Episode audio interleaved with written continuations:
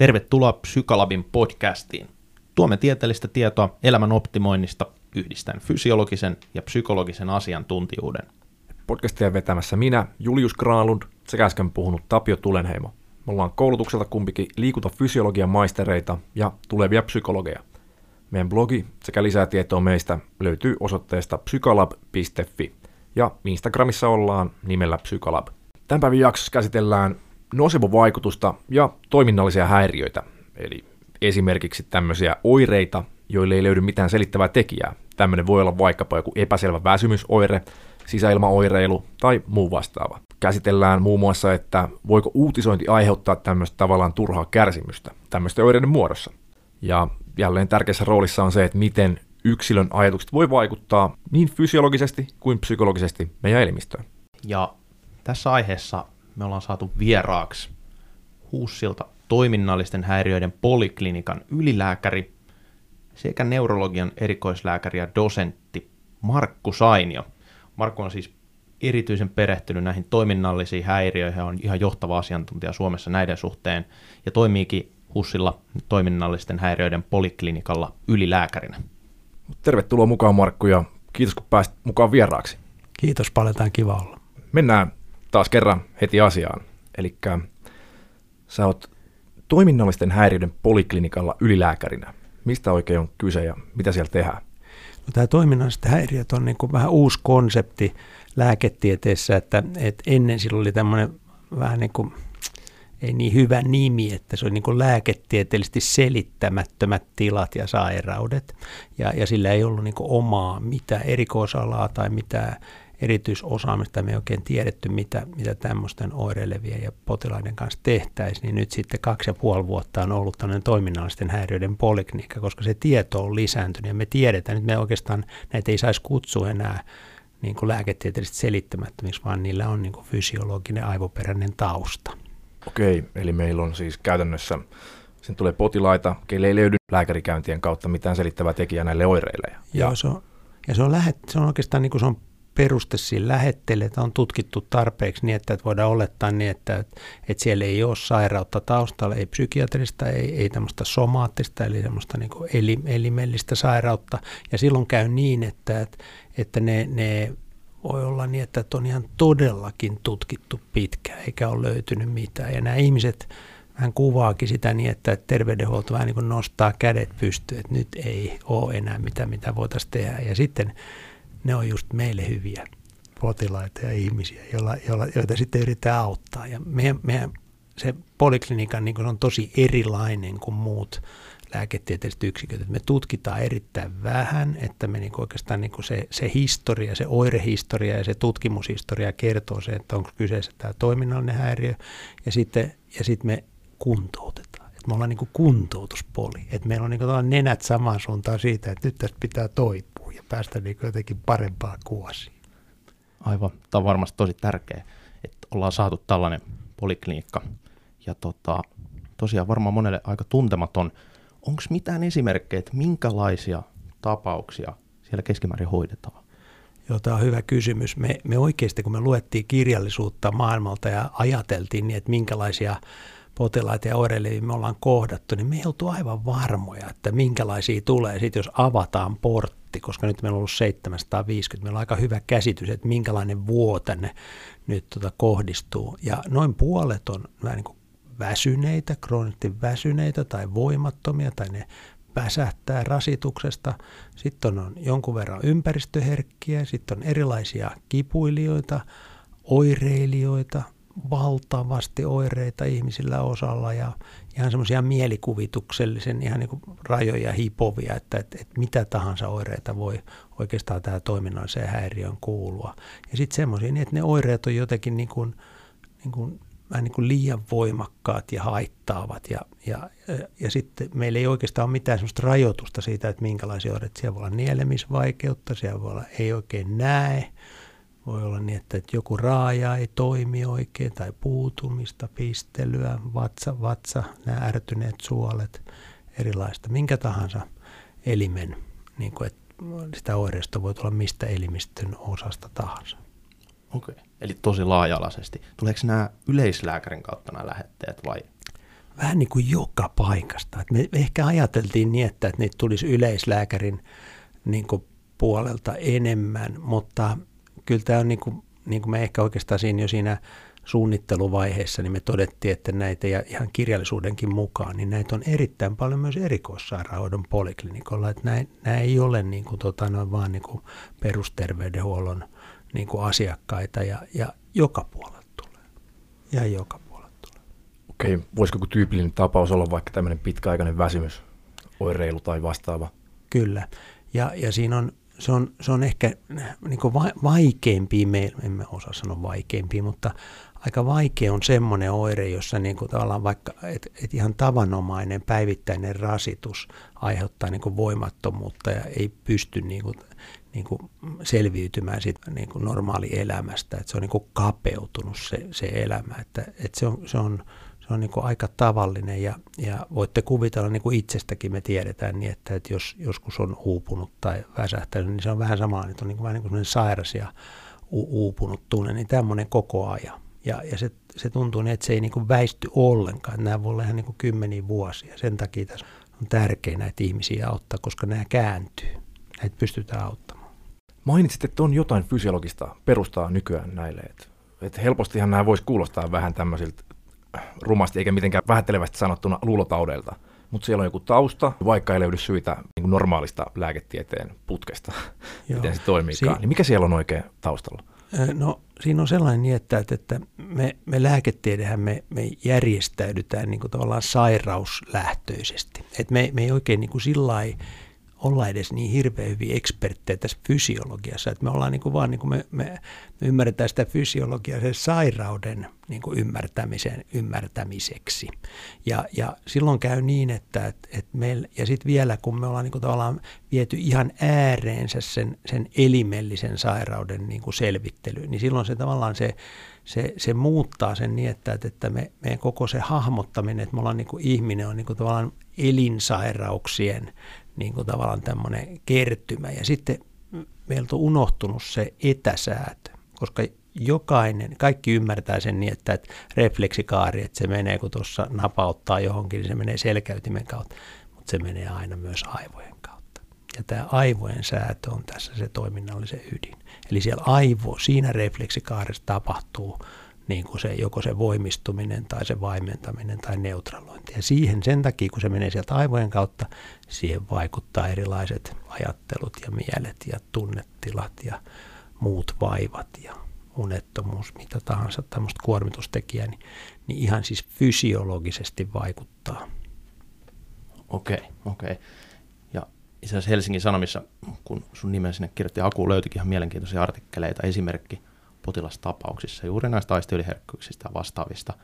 Ja toi mielenkiintoinen toi mekanismitaso, mitä kuvailit, miten täl- tällaisia tapauksia lähdetään hoitamaan?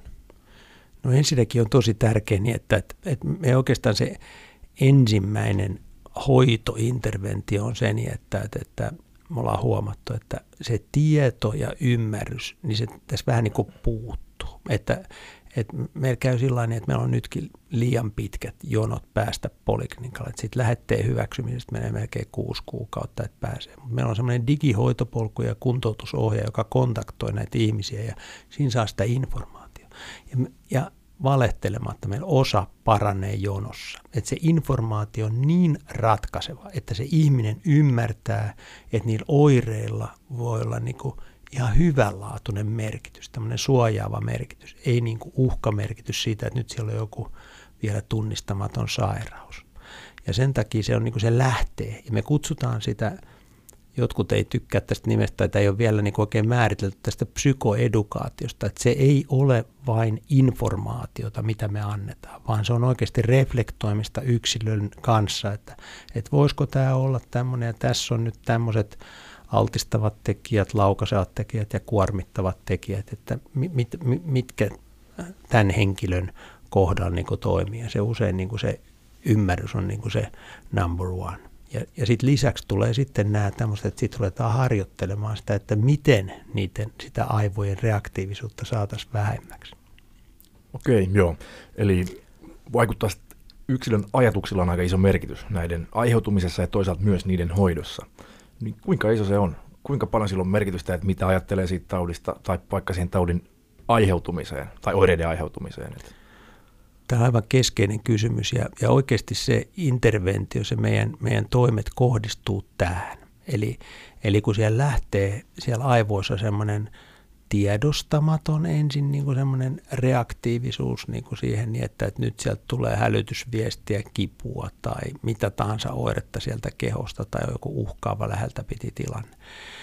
Ja se on niin kuin se luontainen reaktio se, mutta sitten siihen vaikuttaa se, että, että miten me ajatellaan ja suhtaudutaan ja miten meidän aikaisemmat kokemukset tekee siihen niin, että, että miten se, niin kuin se automaattista niin kuin semmoista tulkintarataa menee. Et esimerkiksi jos on vaikka, no otetaan vaikka tällainen näin, että, että niin kuin mikä oli tämä aika hurja juttu Suomessa oli tämä nyt tämä sisäilmaherkkyys, että mä oon aikaisemmin ollut työterveyslaitoksessa ja me tunnetaan tosi hyvin ne sisäilma-altisteet ja si, siinä on niin kuin se ei missään nimessä, se ei selity se koko oirekuva, jos on niin tämmöinen kehittyy, kehittyy tämmöinen niin sanottu ympäristöherkkyys niillä altisteilla. Ja silloin siinä niin kuin se puuttuva palanne oli niin, että, että, että ne ihmiset, joille se kehittyi, niin niiden niin kuin tulkinta siitä sisäilmasta oli niin, että se on niin kuin uhkaava ja haittaava. Ja silloin oikeasti ne reagoi niin kuin oikein suhteessa niiden tulkintaan, mutta ei niihin altisteisiin. Ja silloin kun siinä tulee tämä niin, että, että sit niin kuin ympäristö vahvistaa, että kyllä se on ne sisäilma ja vielä ammatti, niin kuin asiantuntijatkin vähän sitä vielä viisi vuotta sitten niin kuin korosti sitä sisäilmahaitallisuutta, niin silloin se on tavallaan semmoinen niin kuin vyöryvä li, lumipallo, joka niin lisääntyy. Okei. Miten kun puhuit vielä noista kroonisen, kivun, kroonisen kipuoireyhtymästä tai muista vastaamissa, missä me voitaisiin ajatella, että siellä on se tavallaan jostain syntynyt kipusignaali, mikä aivoihin tulee, ja jossain vaiheessa se on ikään kuin virheellinen, että ei ole mitään syytä enää sille kipusignaalille, mutta se edelleen sieltä tulee, niin mikä sitä tavallaan pitää yllä? Siellä on siis eka, jostain se on syntynyt, ja sitten se ikään kuin, että onko se ajatusten voimalla se, että sä mietit sitä koko ajan, vai mikä, mikä sitä pitää yllä?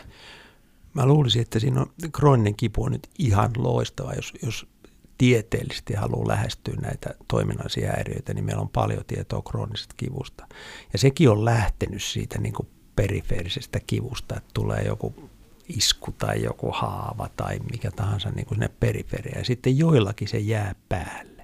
Ja nyt on, se on pystytty erottelemaan, vaikka se on vähän semmoinen black box vielä se, se aivot, niin puhutaan tästä sentraalisesta kivusta, että se on niin kuin sentralisoitu, että se sentraalinen tulee tämmöinen keskushermostoherkistyminen. Ja se tarkoittaa sitä niin, että se herkistyy sillä tavalla, että joku vastaava tai ihan lievä, merkityksetön niin kuin tota, noin tuntosignaali, niin se voimistetaan siellä aivoissa niin, että se olisi kipua. Että se menee niin kuin väärien niin kuin älyttimien kautta ja sitä voimistetaan. Ja tämä on tämä sama näissä toiminnallisissa. Eli kaikki oireet on tavallaan käy tämän saman mekanismin kautta, että se niin kuin herkistyy. Ja tämähän on nyt siinä mielessä mielenkiintoinen, että me ajateltiin silloin, kun me aloitettiin tämä toiminta, että me kopioidaan kaikki, mitä on sieltä kroonisesta kivusta. Mutta siellä olikin jännä niin, että, että se, kun tämä aina menee niin kuin tavallaan siltä niin kuin erikoisala vetosesti, että siellä olisi taas anestesiologit, jotka oli sitä kehittänyt sitä kroonista kipua, niin siinä on hyvin paljon se, niin kuin se kivun blokeeraus ja, ja sitten siellä on jotenkin, ei ole vielä ihan sitä seuraavaa steppiä otettu, että kuinka niin kuin aivo, harjoituksia aivotreenillä niin kuin voidaan oikeasti hoitaa kipua. Että siellä on niin kuin, niin kuin pitkällä ollaan siinä, että lievit, lievitetään ja sopeutetaan kipuun niin, että sitä kautta se vähenee, mutta uskoisin nyt tästä kokemuksesta, mitä toiminnasta häiriöiden kautta on, että, että vielä on niin kuin saavutettavaa, että siinä on niin kuin tavallaan vielä tehokkaampia keinoja tulee olemaan, joilla oikeasti sitä voidaan hoitaa erilaisilla ei-lääkkeellisillä aivoperäisillä keinoilla. Okei vielä noihin sisäilmaongelmiin, niin oli hyvin mielenkiintoinen pointti, että niistä tavallaan oireiltiin liikaa suhteessa siihen, että kuinka paljon niitä oikeasti ehkä on. Ja mainitsit sen ympäristön vahvistumisen, vahvistamisen tässä, niin kuinka paljon silloin merkitystä sillä ympäristön vahvistamisella? Mikä käytännössä varmaan loppupeleissä tarkoittaa sitä, että miten sä ajattelet siitä ongelmasta. Eli tämä tieto tulee mediasta, sitten uutisoitiin kanssa paljon silloin viitisen vuotta sitten, niin kuinka paljon silloin merkitystä tähän ihmisten kokemaan oikeaan oireiluun? Se on, va- se on valtava se merkitys, mutta otetaan se niin päin, että, että ajatellaan näin, että meillä on koko ajan tuntemuksia ja oireita. Ja ne tuntemukset ja oireet voi saada niitä haittamerkityksiä. Ja siihen haittamerkitykseen vaikuttaa se, että mitä me luetaan lehdestä tai Hesarista tai me kuullaan joltain työkaverilta tai vanhempi sanoo tai opettaja sanoo tai joku sanoo. Ja, ja tämä on niin kuin tavallaan se, mikä, mikä selittää sitä, että meillä oli tämmöinen aivan niin kuin sisäilmahysteria, joka, jonka vuoksi niin kuin viisi vuotta sitten niin ministeriö, tämmöinen niin kuin sieltä päätettiin, että nyt täytyy tehdä sisäilmaohjelma, tämä täytyy tämä laiva kääntää. Ja siinä me todettiin niin, että, että kun aikaisempina vuosikymmeninä oli ollut semmoiset sisäilmaohjelmat, että, että pitää saada talot korjattu ja altisteet vähäisemmäksi, nyt todettiinkin se niin, että, että kaikkein keskeisintä on se niin, että, että se vähän niin kuin katastrofoiva mediaviestintä, oikea tieto, joka suhteuttaa niin kuin sen oireen tai altisteen, haitan, niin se on ollut kaikkein tehokkainta. Voi sanoa, että niin kuin ympäristöherkkyyden määrä niin kuin sisäilma on niin kuin aivan romahtanut. Ja ihmisiä on voitu niin kuin ottaa parhaiten sillä tavalla, että on tuotettu tämmöistä informaatiota, joka sitten tavallaan osuu aivan ytimeen siinä niin kuin toiminnallisiin mekanismeihin. Hyvin mielenkiintoista. Eli tavallaan silloin suora, suora vaikutus siihen oireeseen. Ja siinä oli mielenkiintoinen, vielä me tehtiin tutkimuksia, siinä oli tota noin, esimerkiksi tämmöinen, että verrattiin Suomen ja Ruotsin ympäristöherkkyyttä. Se oli oikeastaan ne oli semmoisia kyselyjä, joissa kysyttiin, että kuinka herkästi reagoi erilaisiin asioihin. Ja sitten se oli jännä homma, että semmoinen kokonaisympäristöherkkyys, että kun siinä oli, siinä oli mitä, kysytty ääni, ääniherkkyydestä ja sähköherkkyydestä ja rakennuksiin liittyvistä, sisäilmaan liittyvistä herkkyyksistä ja ja monikemikaaliherkkyydestä, niin se kokonaisuus oli väestötasolla sama, mutta mut Suomessa oli valtavan paljon enemmän tätä liittyvää. Eli just se tavallaan, kun täällä oli ollut se pöhinä, sitä ei ollut Ruotsissa. Eli tämä on niinku tavallaan kansallisia eroja. Me tiedetään että kun mennään Eurooppaan etelään, niin siellä on enemmän sähköherkkyyttä taas jossain Ranskassa tai Espanjassa. Jännä. Kyllä, ja toinen tämmöinen ehkä nykyään hyvin laajalti uutisoitu asia on tämmöinen uupumisesta puhuminen, väsymisestä puhuminen, mutta sitten taas no hyvin epämääräisiä tiloja, poissulkudiagnooseja myös, ja vaikkapa semmoinen kognitiivinen väsymys on aika vaikea osoittaa aivoissa, että sellaista tapahtuisi, niin kuitenkin media koko ajan rummuttaa sitä, että, että jatkuvasti ihmiset uupuu enemmän ja siitä oireillaan myös aika paljon nykyään. Ja näitä potilaita myös hoidetaan teilläkin, niin kuinka paljon tässä voisi olla kyse tästä? onko se oikein, oikein, mutta fysiologinen tila, että aivot kuormittuu liikaa ja sitä kautta aiheutuu pitkäaikainen uupumus, vai kuinka paljon siihen voisi vaikuttaa tämä ympäristön vahvistus?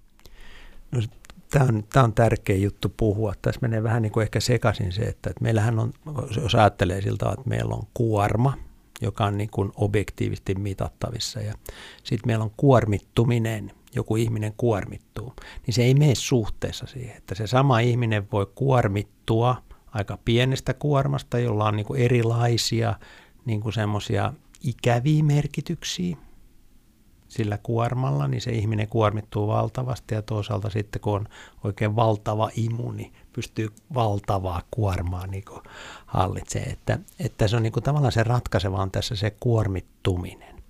Ja, ja silloin kun kuormittuu, niin sitten tapahtuu niin, että, että vähän niin kuin se keho on niin kuin, vähän niin kuin yliaktiivinen, un, herää öisi, alkaa uni, uni häiriintyy, alkaa tulla kaikenlaisia tämmöisiä stressioireita, kun se alkaa niin kuin sit tota valmistautua niin kuin haasteita ja uhkaa ja vaativaa tilannetta vastaan. Ja silloin tavallaan kehittyy tämmöinen tietyllä tavalla niin kuin sen kehon ja mielen uupuminen. Ja, ja silloin se on, se on aika hyvin tunnettu se jatkumo sillä tavalla, tai se tunnetaan aika hyvin sieltä työelämästä, mutta se jatkumohan on olemassa, että sitten kun tavallaan sitten sitä uupumista tulee enemmän, niin sitten alkaa tulla kehollisia ja, ja näitä kognitiivisia erilaisia mielialaoireita, ahdistus- ja masennusoireita.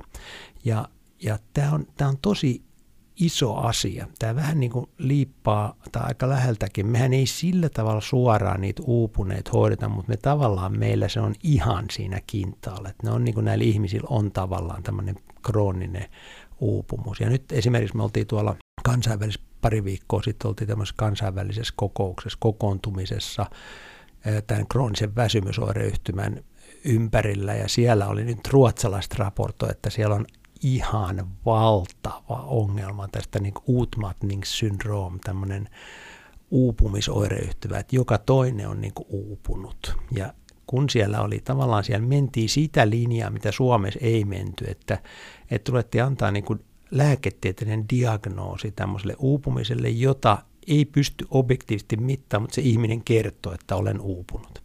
Ja Joo, tietysti sitten kun on tosi huonossa kunnossa, voi jo mittaakin, mutta, mutta niin kuin myös tämmöinen, että se jatkumo, niin kuin se hyväksyttiin tämmöinen näin. Ja silloin nyt siellä on sairaslomia, siellä on ihmiset pitkillä niin kuin tämmöisellä jollain kuntoutusjaksoilla ja kuntoutustuella ja, ja se on niin kuin aivan revähtänyt ja, ja ihmiset niin kuin mielellään tietysti sairastuu tällaiseen, koska sillä on niin kuin positiivinen merkitys, että olen tehnyt niin paljon töitä, että olen uupunut siitä, mutta ei, ei hyvä. Että se on niin kuin tavallaan, se voi myös kuormittaa, että siihen niin kuin tavallaan fiksoituu sitten siihen, että mulla on tämmöinen tila, joka ei ehkä korjaannutkaan. Todella mielenkiintoista.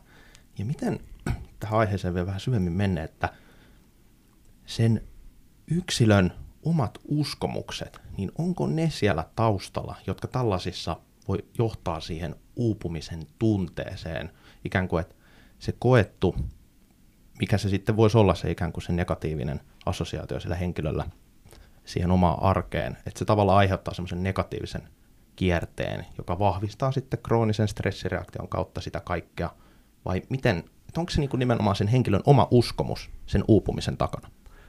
Joo, mä, mä, mä sanoisin näin, että se oma uskomus on se lisäpaukku siihen, että niillä, joilla on sitten tota, no, aika vakava tämä oirekuva, niin silloin siinä täytyy melkein olla sitten aina mukana se semmoinen jotenkin semmoinen nosebokierre, semmoinen negatiivinen uskomus, että tästä ei tule mitään ja nämä on vakava ja mä en voi tehdä tälle mitään. Mutta kyllä mä, mä ajattelisin näin, että nyt niistä tutkimuksista näyttää siltä, että, että meillä on sellaisia joka ei vaadi ajattelua, niin semmoisia tekijöitä, jotka altistaa tälle. Tässä on vähän niin kuin naissukupuoli on, niin kuin, he on herkempi saamaan tällaisia ja, ja me ajatellaan tällä hetkellä, että ne on varmaan se miehen ja naisen ero siinä, se hormonaalinen ero, koska tässä vähän niin kuin tämä menee hormonitoiminnan mukaisesti. Sitten on aikaisemmat kokemukset, jos että on joku jotenkin niin kuin alttiimpi semmoiselle, että nyt hallinta menee ja en pysty tekemään. Sitten meillä on tota noin, ajankohtaisia asioita liittyen tähän, että siellä risukasassa voi olla aika paljon risuja silloin, kun tämä niin kuin käynnistyy ja pysyy yllä. Sitten siellä on, me tiedetään niin, että masennus, kipu, erilaiset asiat, jotka on niin kuin myötävaikuttaa, unihäiriöt, univaje, niin ei tarvitse ajatella mitään, niin silloin nämä niin kuin tavallaan boostaa sitä aivan valtavasti. Ja senkin takia on niin kuin tosi tärkeää, että, että silloin kun meidän suurimmalla osalla meidän, meille tulevista niin kuin oireilevista, niin, niin niillä ne, ne pystyy kääntämään nopeasti se ajattelun tuke, sitä niin kuin terveyttä tukevaksi. Mutta silti niin saattaa olla näitä univaikeuksia erilaisia, joita päästään sitten niin kuin taklailemaan yksitellen. Mutta jos, jos se on se käsitys semmoinen, että ei tästä voi tehdä mitään tai tämä on tullut viruksesta ja mä, mä, mä en pysty tekemään tässä mitään, niin silloin me, meillä on niin vaikeampi auttaa. Et sillä tavalla kyllä se, se tulkinta ja ajattelu on tosi tärkeä, tosi tärkeästä asiassa. Mutta moni muukin asia, joka sitten tavallaan voi viedä siihen suuntaan, että jää oireilevaksi. Semmoinen optimistinen ajatusmalli on hyvin tärkeä siis tässä toipumisessa ja toki muutenkin elämässä varmaan ihan mukava. Kuinka paljon me voidaan suojautua tämmöiseltä nimenomaan vaikka uupumusoireilulta ihan vaikka vaan sillä, että me nyt ei kuultaisi mistään, että työ aiheuttaa uupumusta, ajattelu aiheuttaa uupumusta tai joku stressi aiheuttaa näitä oireita ja näitä oireita. Tämä tulee siis tämä kysymys sitä kautta, kun jos tutkitaan vaikka erikoisjoukkojen sotilaita, niin siellä tulee yksi semmoinen piirre esiin, että ne suhtautuu muun muassa stressiin myönteisesti, että se kasvattaa positiivisesti. Se on yksi tämmöinen aika selvä ryhmä, missä tulee esiin niin kuin poikkeavan selvästi. Että yleensä se suhtautuminen on nimenomaan, että, että stressi on haitallista niin siinä ryhmässä, kun siellä on kuitenkin äärimmäinen psyykkinen ja fyysinen kuormitus. Voisiko se toimia jonain selvänä tämmöisen suojavana tekijänä, että ensinnäkään ei kuule näistä asioista, ja toisena se, että suhtautuu positiivisesti siihen, että se kasvattaa. Oon ehdottomasti, ja toi pitäisi olla, niin kuin mä ajattelisin, että tämä pitää olla niin kuin kouluaine, että sinne terveystietoa pitäisi tulla tänne, että millä, mitä, miten suhtautuu omiin oireisiinsa ja erilaisiin tiloihin, ja, ja huonovointisuuteen ja uupumiseen, niin se on, se on niin tosi, tosi tärkeää, että sekä niin kuin, että miten suhtautuu ja miten niistä selviää. Jos se keho lähtee niin kuin laukalle johonkin suuntaan, niin mit, mit, mitä, mitä keinoja siinä on. Et nythän se on vähän siltä, että jos te ajattelette niin, että, että meillä on, niin kuin, tämä on vähän mustavalkoisesti sanottu, niin aika helposti mennään lääkäriin. Ja jos teillä on tämmöisiä oireita ja siellä ei ole sairaus, niin eihän sieltä oikein ehkä saa oireen mukaista jotain hoitoa tai sitten, että ei hätää, tässä ei ole niin kuin sairaudesta kysymys, mutta ei välttämättä tuu sitä ihan semmoista, että miten tätä hoidetaan, miten. Sitä on, nythän sitä on paljon sitä tietoa netissä erilaisista psykologista ilmiöistä ja semmoista, miten rentoutuu ja miten, miten voi oman kehon ja mielen ylikierroksia vähentää. Että, mutta kyllä tämä pitäisi olla niin kuin vielä semmoinen, että meidän pitäisi yhteiskuntana ja ihmisenä, että, olisi, että se on niin kuin tämä seuraava steppi, mikä tässä otetaan, niin että ihmiset ymmärtää paremmin, niin ne voi vähentää tällaista vaivaa. Kun jos te ajattelette, että meillä on niin kuin monen voittokulku sairauksien hoidossa ja voittamisessa, niin kuitenkin se hyvinvointi ei ole ehkä lisääntynyt, kun siellä on tämmöiset vielä taklaamattomat tekijät, jotka on ehkä saattaa olla, että ne on tullut nyt vähän enemmän pintaankin, kun vähän niin kuin kaikki pitäisi olla hyvin, mutta ei olekaan. Aivan, aivan.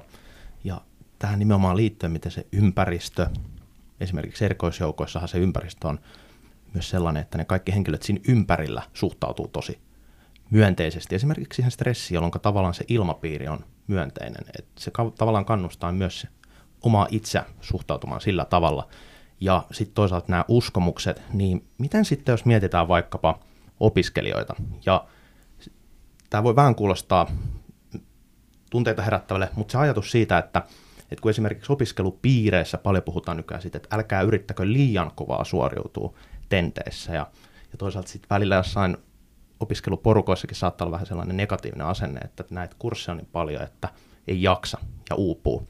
Niin tavallaan se kysymys, että että vaikka se ei aina aiheuttaisi kliinisesti merkittävää uupumusta, se ympäristön aiheuttamat mielikuvat itselle, mutta voiko tämmöiset ikään kuin syödä sitä omaakin jaksamista, että jos ympäriltä tuutataan joka puolelta, että varokaa sitä, että ette yritä liian kovaa, vaikka se on jossain tapauksessa varmasti aiheellista, mutta voiko se ikään kuin rajoittaa myös sitä? Että alkaa, niin kuin puhuit aikaisemmin kanssa siitä, että median kautta tulee informaatio, mutta mitä jos tässä niin kuin kaveriporukan kautta tulee sellaista, että varo uupumista – yliopiston kautta tulee näin poispäin. Mä luulen niin, että, että pitäisi olla niin kuin varovainen siinä, niin ettei lähde niin kuin lietsoa mitään tällaista, niin kuin, että sillä on niin kuin suurempi merkitys kuin sillä, että väsyy, että, on paljon duunia tai muuta. Että siinä niin kuin tavallaan niitä isompia asioita ei pidä lähteä, niin kuin, ei pitäisi lähteä pelottelemaan tai katastrofoimaan, mutta niillähän on hyvä tarkoitus. Tässä sisäilmajutussakin oli hyvä tarkoitus. Ajateltiin niin, että no Suomessa ollaan nyt niin pitkällä, että tämmöinen pieni riskitekijäkin otetaan haltuun.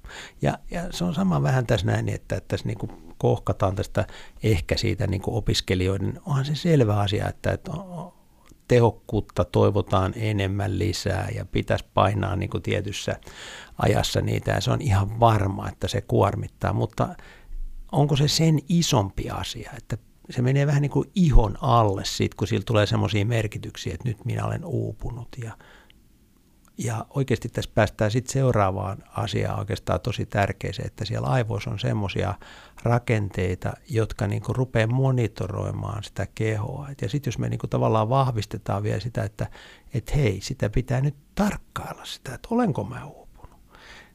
Ei hyvä. Että oikeasti pitäisi koko ajan niinku elimistö ja aivot on sitä varten, että me ratkaistaan niin kuin ongelmia tässä meidän ympärillä ulkopuolella, ei niin kuin sisäänpäin. Että se sisäänpäin kääntynyt katse, siinä on riskinsä.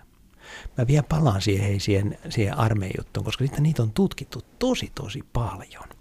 Ja se on jännä, kun sä sanoit, tai sanoitte siitä niin, että, että, että, että siellä on semmoinen vähän machokulttuuri, että täällä painetaan eteenpäin. Se on varmasti tosi hyvä tiettyyn pisteeseen, mutta sitten siellä on tutkittu sitä niin, että tulee tämmöisiä aivan valtavia pitkiä kroonisia väsymyksiä ja kaikenlaisia. Nyt tiedetään aika varmasti, että se on tämmöinen posttraumaattinen stressireaktio. Että siellä ei taas sitten saanut näyttää sitä niin, että tulee niin kuin tämmöinen uupuminen. Ja sitten sille tulee niin kuin tosi huonot seuraukset ja sitä ei hyväksytä. Ja sitten on niin kuin herkästi tulee niissä piireissä, ei ole ainoastaan nyt tämä tota noin, tämä niin kuin sotilaat, vaan se on vähän niin kuin poliisissa ja erilaisissa muussa macho-ympäristössä, että niin kuin tavallaan sitten ruvetaan etsiä syitä vähän niin kuin sisäilmasta tai jostain altisteista joku kemiallinen vihollisen joku piilottama joku juttu, joka niin kuin tavallaan, että sitten tulee tämmöiset tulkinnat, jotka voi viedä sitä loppujen lopuksi ei-tervehdyttävään suuntaan.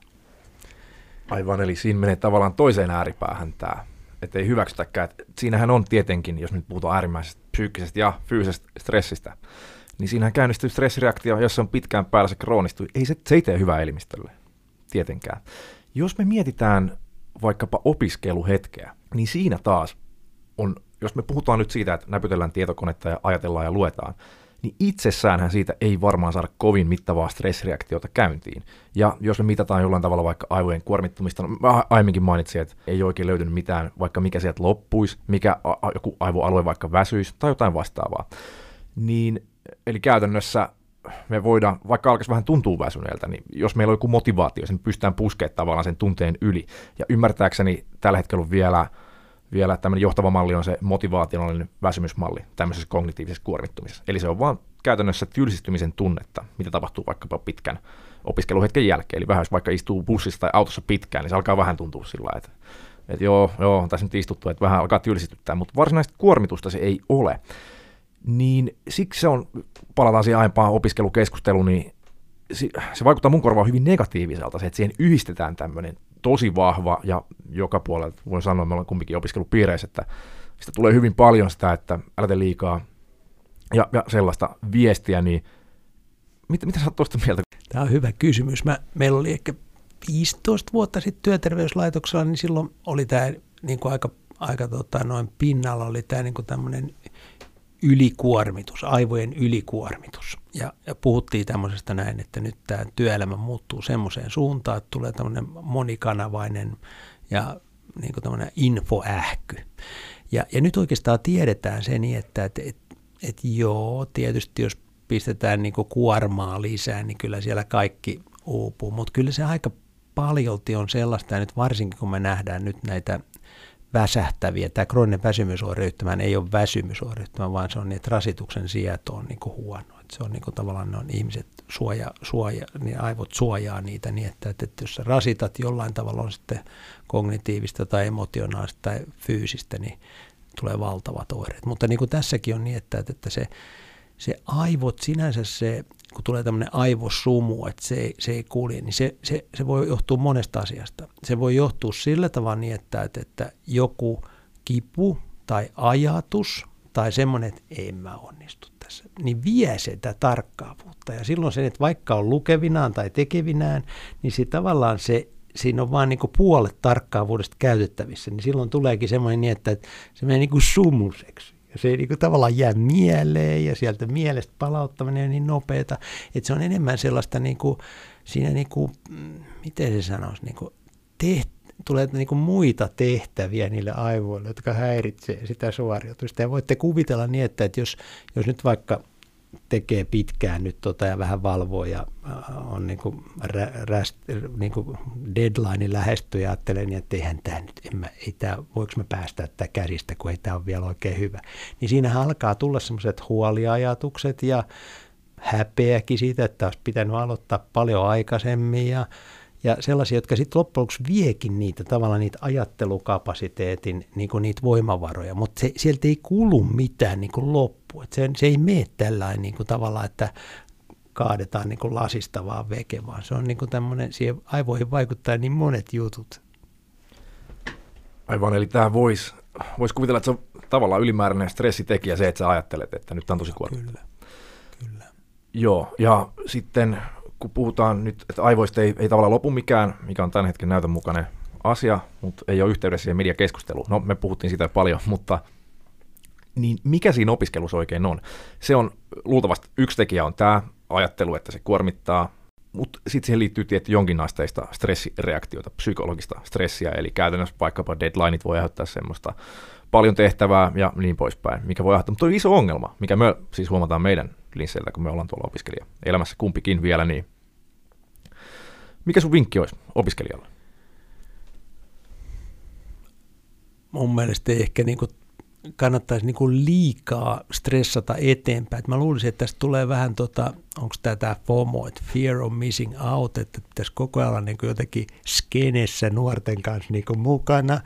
Ja sitten pitäisi toisaalta opiskella niin kuin tosi hyvin ja nopeasti ja, ja sitten pitäisi olla jotenkin, niin kuin, että valmistuu jokin ammatti ja sitten sekin on muuttunut paljon epävarmemmaksi, että miksi tässä nyt valmistuu, saako duuni, kauheat tsemppi joka, joka askeleella. Että kyllä niin kuin joku semmoinen niin armollisuus ja semmoinen niin hyvä drive eteenpäin, että tekee parhaansa siinä, mikä sitten tekee ja pystyy. Ja sitten siitä seuraa sitten jotain. Että niin kuin se niin kuin omien voimavarojen ja sen tässä ja nyt, tässä ja nyt. Ja sitten vaan tehdään. Ja silloin tavallaan siinä todennäköisesti se, niin kuin, se jotenkin niin kuin, se, se, se vaan niin kuin sit ne, ne stepit niin kuin menee sitten eteenpäin. Mä, mä vertaan, että kun mä aikaisemmin olen vähän sellainen puolammattiurheilija, niin että se oli aika kiva, kun oli niin kuin tavallaan rajattu, että se on se yksi laji.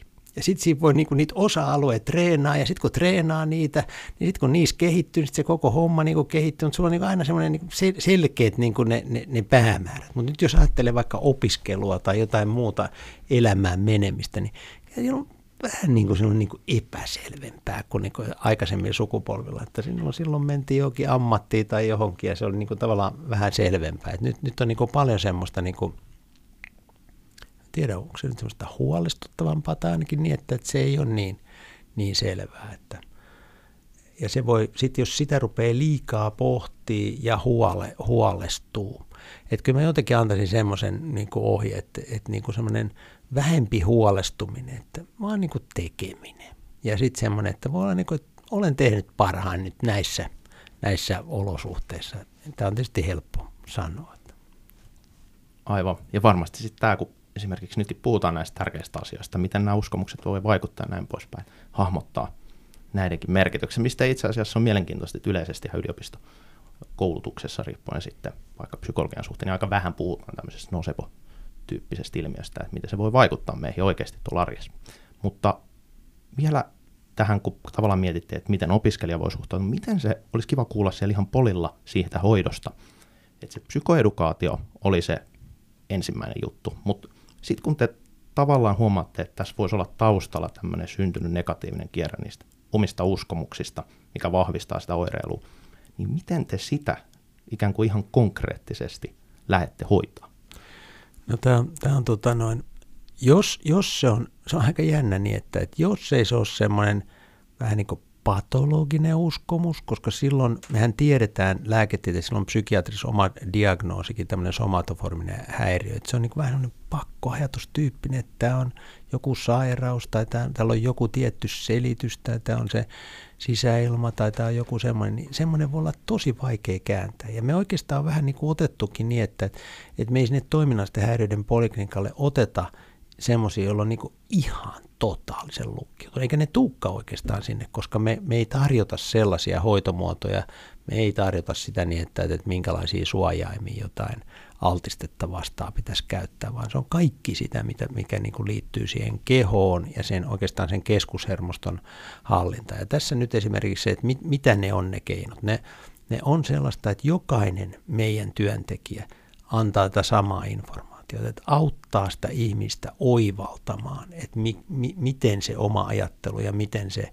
se käyttäytyminen voi tähän vaikuttaa ne omat tulkinnat. Se ei tarvitse olla mitään semmoista psykoterapiaa. Joskus, joskus me ajatellaan niin, että, että se on ihan psykoterapian kohde, että meillä on 20 kertaa semmoista ostopalvelupsykoterapiaa ja sen, sen kohde saattaa olla tämä, mutta usein ei. Me saadaan se näissä normaaleissa kontakteissa kyllä.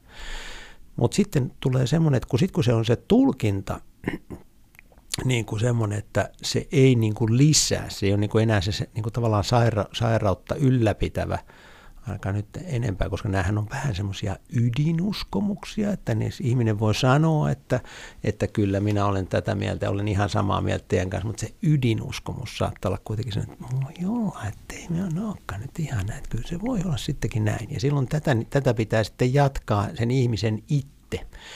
Mutta sit, tota, noin, sitten se on niin, että me aletaan niinku ihan oikeasti niinku niitä oireita hoitaa. Että jos ne on etäsäätö keskushermostosta, niin silloin pitää käyttää hengitysharjoituksia. Niiden avulla saadaan sitten niinku elimistöä rentoutumaan, saadaan pysäytettyä. Semmoinen, usein näissä on pieni hyperventilaatio, sitä saadaan vähennettyä. Se hyperventilaatio on semmoinen mekanismi, jolla aivot saa nopeasti keho, kehon niinku tosi laukalle tai lamaantumaan.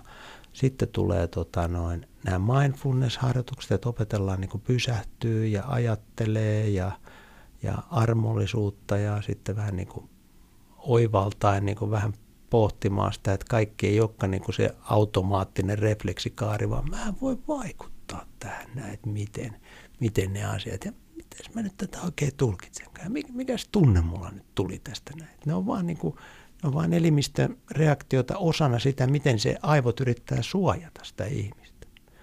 Et me usein kerrotaan näille, me käytetään tämmöisiä metaforia, että, että hei, sulla on tämmöinen nyt tämmöinen perhosen toukan niin kotelo muodostaa, se voi kiristyä, että se voi mennä tässä vielä niin, että kohta ei enää pysty niin oikein kävelemään, kun on niin se aivot suojaa. Sitä pitää nyt sitä koteloa laajentaa ja sitten se sen laajentamiseen on erilaisia keinoja, mutta se jos rupeaa niin kuin sitä niin kuin hakulla ja veitsellä sitä koteloa niin kuin, tota, suurenta, niin ei hyvä seuraa. Et silloin tulee tosi paljon oireita. Tämmöistä niin kuin tavallaan me, se, se perustuu semmoiseen ajatteluun, mutta myös keinoihin, millä me hoidetaan näitä oireita. Ja tähän kuuluu myös lääkkeitä. Okei, okay, okei. Okay. Ja käsittääkseni, kun yritin tutustua joihinkin tapauksiin, niin aika usein havaitaan myös, että se ikään kuin koko ajan kavenee se kenttä, että ne oireet niin kuin laajenee ja laajenee. Onko tämä yleistä, että ikään kuin se levii Joo, se on tosi yleistä, että ja se, se puhuu myös siitä sen keskushermoston niin kuin tavallaan sen mekanismien puolesta, vaikka me ei niin kuin oikeasti ehkä aina niitä kauan sitten tunnistettu, mutta kyllähän se viittaa, tai no en minä, että silloin aikaisemmin ehkä ajateltiin niin, että, että, että jotenkin allergisoituu ja, ja herkistyy erilaisille asioille, mutta nyt tiedetään niin, että aivojen aivojen toiminto on sitä niin, että, että ensiksi kun tulee joku haitta, merkitys alkaa reagoimaan, alkaa, mm, tulee oireita jostain, niin sitten se saattaa laajentua. Tämä tunnetaan tosi hyvin nyt näistä, että mitä vaikeampi ympäristöherkkyys, niin siinä on aina mukana useampi. Siinä on sähkö ja sisäilma ja kemikaalit ja ruoka-aineita ja muuta. Ja, ja, sitten ta, ja sama, sama myös näissä toiminnallisissa että voi olla, että ensin on tullut jotain, että ensin oli vatsakivut, jotka on tämmöinen ärtynyt tai joku semmoinen, ja sitten tulee seuraavaksi joku muu, ja sitten taas lisää oireita. Ja kyllä ne on sitten lopuksi voi olla tosi oireisia ja tosi paljon. Ja ne kuitenkin kuvaa niin, että, että tässä on ollut jaksoja, milloin on aina niin kuin huononemisjaksoja. Ja silloin sekin sopii niin kuin siihen aivojen juttu, että sitten se aivot rupeaa niin kuin yhä enemmän suojaamaan sitten, kun tulee sitä kuormaa. Että. Hyvin mielenkiintoista kuulostaa, että tämä on tämmöinen lähtee tämmöinen negatiivinen kierre helposti. Ja mä mietin sitä, että kuinka paljon, jos ymmärsin oikein, mainitsit sen keskushermoston tämmöisen tavallaan herkistymisen. Kuinka paljon se voi olla sitä, että meille tulee joku ärsyke, johon me ollaan totuttu tai opittu reagoimaan, tai meidän keskushermosto on oppinut reagoimaan tietyllä tavalla, ja sitten se vaan tulkitsee sen automaattisesti, että tämä on nyt tosi kuormittava asia, vaikka se ei ehkä normaalisti, normaaleilla mittareilla olisi yleisesti ihmiselle kuormittava asia, mutta tälle yksilölle se on kuinka paljon siinä on sitä mekanismia, että se, keskus, se vaan tekee niin, että se on oppinut tekemään niin ja ei, sille ei voi mitään. Ja kuinka paljon siinä on taas sitä, että se ihminen uskoo siihen. Voiko sitä tällainen erotella? Mä, mä, mä ehkä ajattelisin sen siltä vaan niin, että, että, että nämä, nämä, tämä on tosi tärkeää, kun me kohdataan näitä ihmisiä, niin jos ne on tosi oireisia, niillä on samat oireet kuin vakavissa sairauksissa, niin että me ei, meidän pitäisi välttää sitä niin, että, että me ajateltaisiin niin, että, että sun uskomukset on saanut tämä aikaiseksi. Että ehkä ajattelisi pikemminkin niin, että tämä on niin kuin automaattinen se refleksikaari, joka menee sen keskushermoston kautta, niin se aina – se joko vaimentaa, voimistaa tai sitten pitää neutraalina siinä. Ja se on se mielenkiintoinen se keskushermosto, että mitä se herkistyminen on. Et ennen ajateltiin niin, että, että, se on jotain, että siellä jotkut solut niin kuin ne lisääntyy tai jotain, että siellä tulee sellainen hälytyskello niin kuin kasvaa. Mutta nyt se tiedetään niin, että, että siis aivot toimii evoluutiossa sillä tavalla, että ne ei mene kohti hyvää ja miellyttävää. vaan ne menee kohti poispäin haitasta. Ja silloin se aivois on erittäin nopeat ja hyvät tota noin, niin kuin tägäysmekanismit, että kaikki niin kuin meidän ärsykkeet tai ajatukset, ne saa niin kuin joko negatiivinen, positiivinen, neutraali merkitys. Ja silloin puhutaan tästä nocebo, placebo, ja me tiedetään tosi hyvin nyt niin, että, että niillä on ihan omat aivovälittäjäaineet. Että jos joku saa sen haittaleiman, niin silloin siihen reagoidaan sen haittaleiman mukaisesti, ei sen objektiivisen niin kuin tavallaan ärsykkeen niin kuin laadun mukaisesti. Ja tämä on niin kuin tosi, tosi tärkeä juttu. Ja sen takia niin kuin se, siihen voidaan vaikuttaa valtavasti. Ja sen takia nämä, esimerkiksi nämä ympäristöt, nämä paranee ihan täysin. Ne ei ole enää tuoksuherkkeä mitään. Zero. Ja jos niille jäisi se niin kuin päälle, että mitään interventio ei tulisi, ne olisi loppuelämä. Ja tämähän on nyt, tämä on tämä mielenkiintoinen, mä en halua mennä enempää, että tuo oma, oma tälle osio, mutta ajatelkaa nämä ruoka-aineherkkyydet, mitä meillä, kun meillä on suunnilleen, kun mennään kahvilaan, niin siellä on kerrottu niin kuin kaikista niin kuin aamiais niin kuin croissanteista, tai se on kolme erilaista, niin kaikki ne osa-alueet, mitä ne sisältää. Enpä usko, että on hyödyllistä tietoa, mutta onpa huolestuttaa. Jos siellä lukee vaikka semmoinen, jolla on pikkasen haittaleima, vaikka gluteini, en voi ottaa ja saan vaivoja siitä, ja todennäköisesti saa siitä koska se on niin kuin se efekti. Ja ajatelkaa, kuinka paljon meillä on tällaista, että aivot toimii koko ajan tällä tavalla. Ja pahimmillaan se niin kuin todella sairastuttaa. Muutenhan se voi olla vähän sieltä, että onko se nyt niin väliä, että tykkääkö joku maksalaatikosta tai joku jostain. Tämähän on ihan sitä samaa. Aivot on tabula rasa. Aluksi on tullut joku, että tostain. Mä en usko, että silläkään on mitään biologista niin kuin selitystä, että miksi joku ei tykkää maksalaatikosta ja joku tykkää taas. Aivan. Ja yksi semmoinen, mikä herää, tavallaan tässä niin kuin väistämättäkin psykologian opiskelijana herää, että tässä on paljon yhtäläisyyksiä mielenterveyshäiriöihin. Ja tavallaan just tämä negatiivinen kierre, miten ne voi vahvistaa ne oireet ja kerää niitä signaaleja sieltä ympäristöstä, jotka ruokkii sitä, että ikään kuin omaa uskomusta entistä vahvemmaksi tai sitä oirekuvaa yleisesti. Ja miten, että onko tässä usein taustalla tätä, että, että ikään kuin oli se sitten kroonisen kivun oireyhtymä esimerkiksi tai joku muu, että se johtaa sitten vaikkapa unettomuuteen, ja me tiedetään, että sit unettomuus itsessään lisää tämmöisen negatiivisille asioille herkkyyttä, kerää niitä enemmän ympäristöstä. Että tavallaan tämä, nämä oireet aiheuttaa muita oireita, unettomuutta, kenties ruokahaluun liittyviä ongelmia, ja ne tavallaan vaan voimistaa näitä. Onko sitten tätä kautta myös kehä? Joo, mä voisin ajatella niin, että, että nyt tätä, jos me ajatellaan ihan niin kuin out of the box, että, että jos me ajatellaan niin, että, että nyt unohdetaan se lääketieteelliset määrittelyt, joka voi olla niin, että, että me, me oikeasti yritetään määritellä tästä oirekuvasta, joka syntyy, niin tiettyjä osa-alueita, jotka on erikseen hoidettavia. Mutta, mutta nyt jos me ajatellaan sitä niin, että kuorma lisääntyy ja se ihmisen kuormittuminen siellä niin kuin, sit niin kuin kasvaa, tai oikeastaan unohdetaan kuorma, mutta vaan niin kuin kuormittuminen kasvaa. Niin silloinhan on niin, että, että, että tämä voidaan aika hyvin selittää se kuormittuminen erilaisilla stressireaktioilla. Meillä, meillä vapautuu siis näitä stressihormoneja kehoon, jotka saa aikaa erilaisia oireita, suolisto alkaa toimia tai siellä on monia vasteita, jokikinen solu saavutetaan varmaan näiden hormonien ja sitten tämän autonomisen hermoston kautta. Niin periaatteessa sehän on niin kuin se on tarkoituksenmukaista silloin, kun pitää niin kuin joku ongelma ratkaista ja sitten päästä niin kuin tavallaan sen stressaavan, kuormit, kuormittavan tilanteen yli. Mutta sitten kun ajattelee, että se kuormitus niin kuin, tai se kuormittuminen lisääntyy ja alkaa tulla esimerkiksi semmoinen, että keinottomuutta ja erilaisia asioita univaje, että se alkaa niin kuin tavallaan, en tiedä miksi sitä kutsutaan semmoinen, se allostaattinen kuono, niin kuin vähän niin kuin, että se ei ole vain yksi pamaus, vaan se on niin kuin, alkaa sinne risuja kertyy sinne kasaan, niin, niin sitten tavallaan siitä tulee seurauksena paljon juttuja, jotka periaatteessa on tarkoitettu lyhyessä aikavälillä niin kuin ehkä meitä saamaan vielä parempaan taistelukuntoon, vaikka unettomuus ja herääminen yöllä ja asioiden miettiminen koko ajan ja erilainen semmoinen niin kuin ylivireystila meidän kehossa ja mielessä. Mutta jos tämä jatkuu, niin sitten tuleekin niin, että me ruvetaan puhumaan niistä samoista oireista, vähän niin kuin siltä, että nyt tämä on sitä uupumusta ja tämä on sitten erilaista juttuja. Tämä on niin kuin, mä uskon, että tämä on sama jatkumo. Ja nyt tämä, me, mehän nähdään tosi paljon tästä toiminnallisten häiriöiden, me ei nähdä niin paljon niin kuin, totta kai masennus, me tiedetään, niin että masennus on tosi merkittävä niin kuin oireita lisäävä asia, mutta me nähdään enemmän tämmöistä niin kuin ahdistus, ahdistusta. Ja ne lääkkeetkin, jotka auttaa ahdistukseen ja ei-lääkkeelliset muodot, niin ne on just nenäpäähän tähän.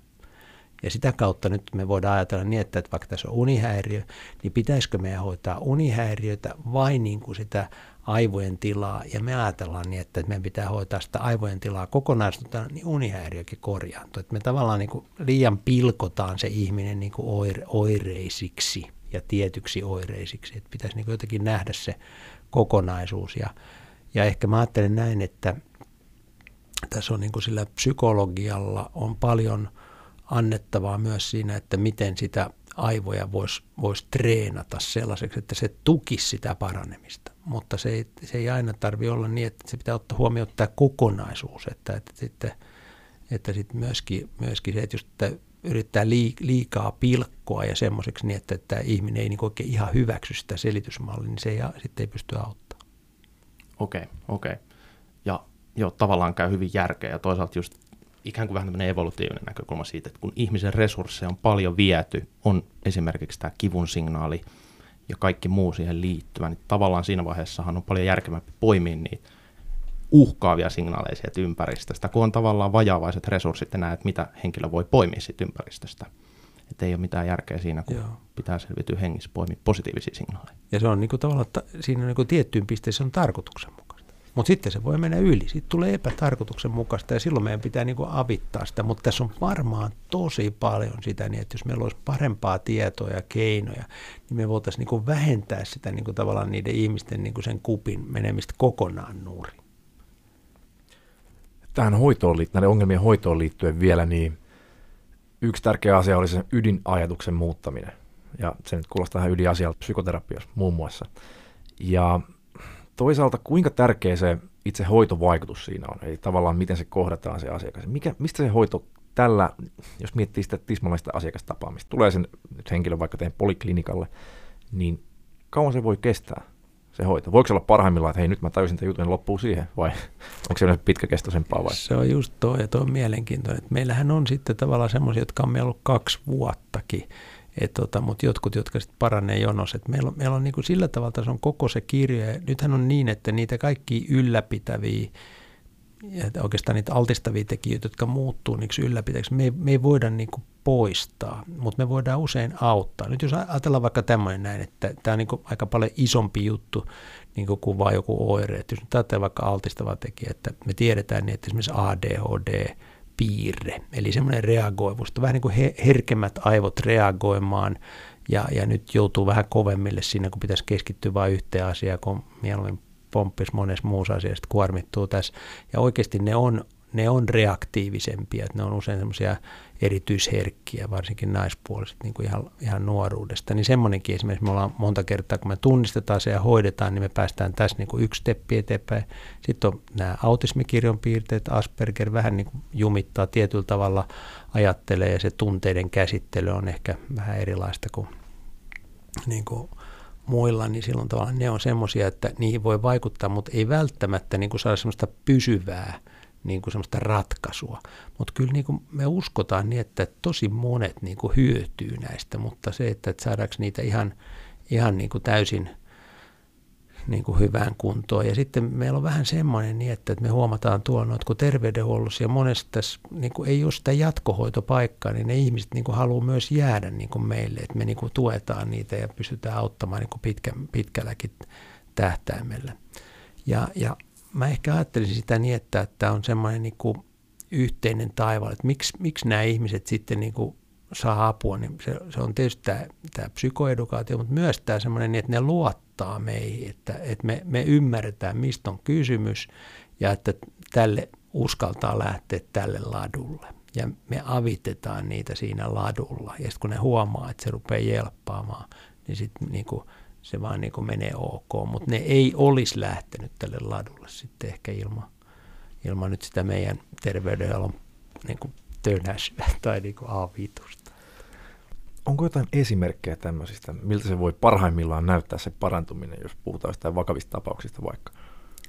No sanotaan näin, että nyt kun mä oon oppinut esimerkiksi näitä ympäristöherkkiä hoitaa, niin ennen, ennen silloin kun mä aloitin joskus 15-20 vuotta sitten tämän homman, niin mä ajattelin, että silloin kirjallisuus oli niin, että ei enää parane ollenkaan ja ei ole mitään hoitomuotoja.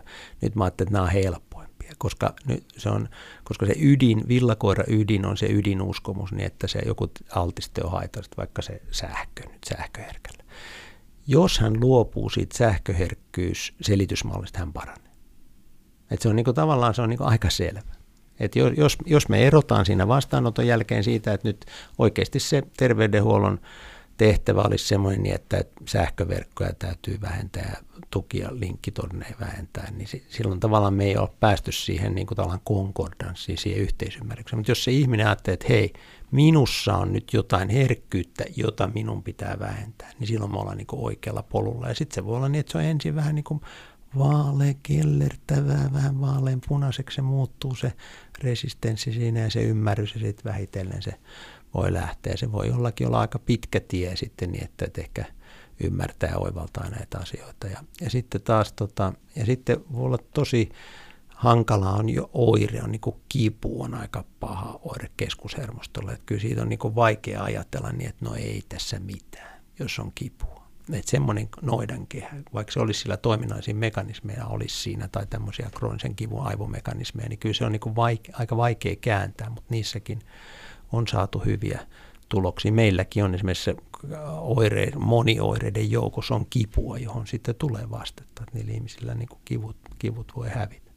Ja sitten, tota, ja sitten kyllä tämä krooninen väsymysoireyhtymä, niin siihen, siihen nyt me panostetaan aika paljon sen ymmärtämiseen, että se on aika, aika pelottava oire. Ajatelkaa, että, niin kuin, että jos niin kuin tekee jotain, niin sitten niin kuin siinä väsähtää ja voi olla niin kuin useamman päivän niin kuin ihan niin kuin sairas olo. Ja nyt me tiedetään niin kuin aivoista, että siellä aivoissa käynnistyy tavallaan tämmöinen sairauskäyttäytyminen tai sairausmekanismit, jotka nostaa immunologisen järjestelmän niin kuin vasteita ja, ja tekee niin kuin kehon sairaaksi. Että ne on oikeasti, niin kuin, äh, niin kuin se, on, se on totta, mitä niillä, niillä, niitä oireita on. Niin kyllä se on aika semmoinen, kun tämmöinen on ollut useita vuosia ja muuta, niin sitten niin oikeasti se ydinuskomus, uskooko tota nyt niin, että se on siellä aivoissa ja se on vaan tämmöistä reaktiivista vai onko se sitten, kun se lähti siitä, se lähti siitä rokotuksesta. Mutta kun se on just, että se on se niin kuin tavallaan se ajallinen niitti, heti se, se tavallaan se laukaiseva tekijä, niin se ei ole ratkaiseva näissä useinkaan. Että kyllä se on niin kuin tämä altistavat ja myötävaikuttavat tekijät ja sitten niin kuin irrottaa se systeemi, sit kun menee pieleen, niin siitä tavallaan sit laukaisevasta tekijästä ja kertoo sen merkitys. Että. Erittäin mielenkiintoista ja jälleen kerran viime jaksossa on nyt korostunut tämä ajatusten merkitys fysiologiaan ja sitä kautta ja taas kerran niin todella, mutta tulee tästä mieleen semmoinen aika suora tämmöinen asia, minkä voi ottaa oma elämää, että pitää vähän miettiä, jos vaikka kuulee jostain, että toi rokote aiheuttaa tota ongelmaa, tai toi opiskelu aiheuttaa tota, tai mitä ikinä, niin, niin voi suhtautua niin, että onko se nyt niin, että, että pitää sen vähän niin kuin, jos pystyy omana päätöksenä, että, että selvittää se asian vähän, ehkä vähän miltä se tuntuu ja niin poispäin, mutta se voi olla hyvin haitallista, jos nyt ääri esimerkki sähköyliherkkyys, mitä objektiivisesti ei ole olemassa, mutta se voi olla vakavat oireet. Niitä suhtautuisi tämmöisiin ehkä lähtökohtaisesti negatiivisiin asioihin, jotka suurin osa naista on vähän epämääräisiä jopa, niin suhtautuisi niin sillä että, että tavallaan teen oman päätöksen, jos mä nyt kuulen tuosta, ja suhtaudun siihen omalla tavalla, ehkä selvitän sen asian, miltä se näyttää tieteellisesti, ja niin poispäin. Ja toisena tämmöisen teikkojen tulee taas vahvasti semmoinen, että myönteinen positiivinen suhtautuminen, että on kapasiteettia. Ja tämä on taas vähän eri näihin uupumisasioihin liittyen, mutta jos lukee vaikka paljon sotakirjoja, tämmöisiä selviytymistarinoita jostain sotavankileiriltä tai vastaaviin, niin mun on vaikea sen jälkeen ajatella, että, että mä olisin tosi kuormittunut nyt arjessa. Ja sillain, niin. Se on just varmaan se niin, että, että, että, että niin kuin se kuormittuminen on eri kuin kuormaa, että, että sitten me voidaan niin kuin tässä aika super niin kuin kultalusikka suussa syntyneen, niin me voidaan kuitenkin olla aika kuormittuneita. Että se ei niin kuin tavallaan poista sitä. Ja, ja se tekee sen niin, että se ei ole niin kuin sen huonompaa tai parempaa sit joku niin kuin oikeampaa joku, et vaan se on tämmöinen inhimillinen reaktiotapa ja, ja mä, mä ajattelisin, että se on niin kuin semmoinen, että pitäisi olla niin kuin jotenkin semmoista armollisuutta ja, ja ehkä semmoista sanoisin, että, että kuitenkin kun meillä me, että kannattaisi kokeilla niitä niin kuin vähän niin kuin luomukeinoja, että jos lähtee hirveästi niin kuin yrittää etsiä selitystä googlaamalla ja e, itse keksii sitten jonkun selitysmalli, joka on tarjolla, niin, niin ehkä siinä pitäisi tulla semmoinen niin, että, että, että, että niin kuin vähän pohtii kaksi kertaa, että no ehkä se ei olekaan sitä tai on sitä tai jotain, että täytyy kokeilla, että ei, ei niin kuin lukitse liikaa sitä selitysmallia johonkin, koska se voi olla vähän niin kuin semmoinen sairastuttava. Että, että nyt tämä on hyvä esimerkki, tämä long covid. En tiedä, teillä voi olla, että tulee toinen jakso siitä, mutta se long covidissa on just tämä, että se tulee tavallaan se toiminnalliset suojamekanismit jää päälle osalla. Että nehän on näitä tavallaan näitä toiminnallisia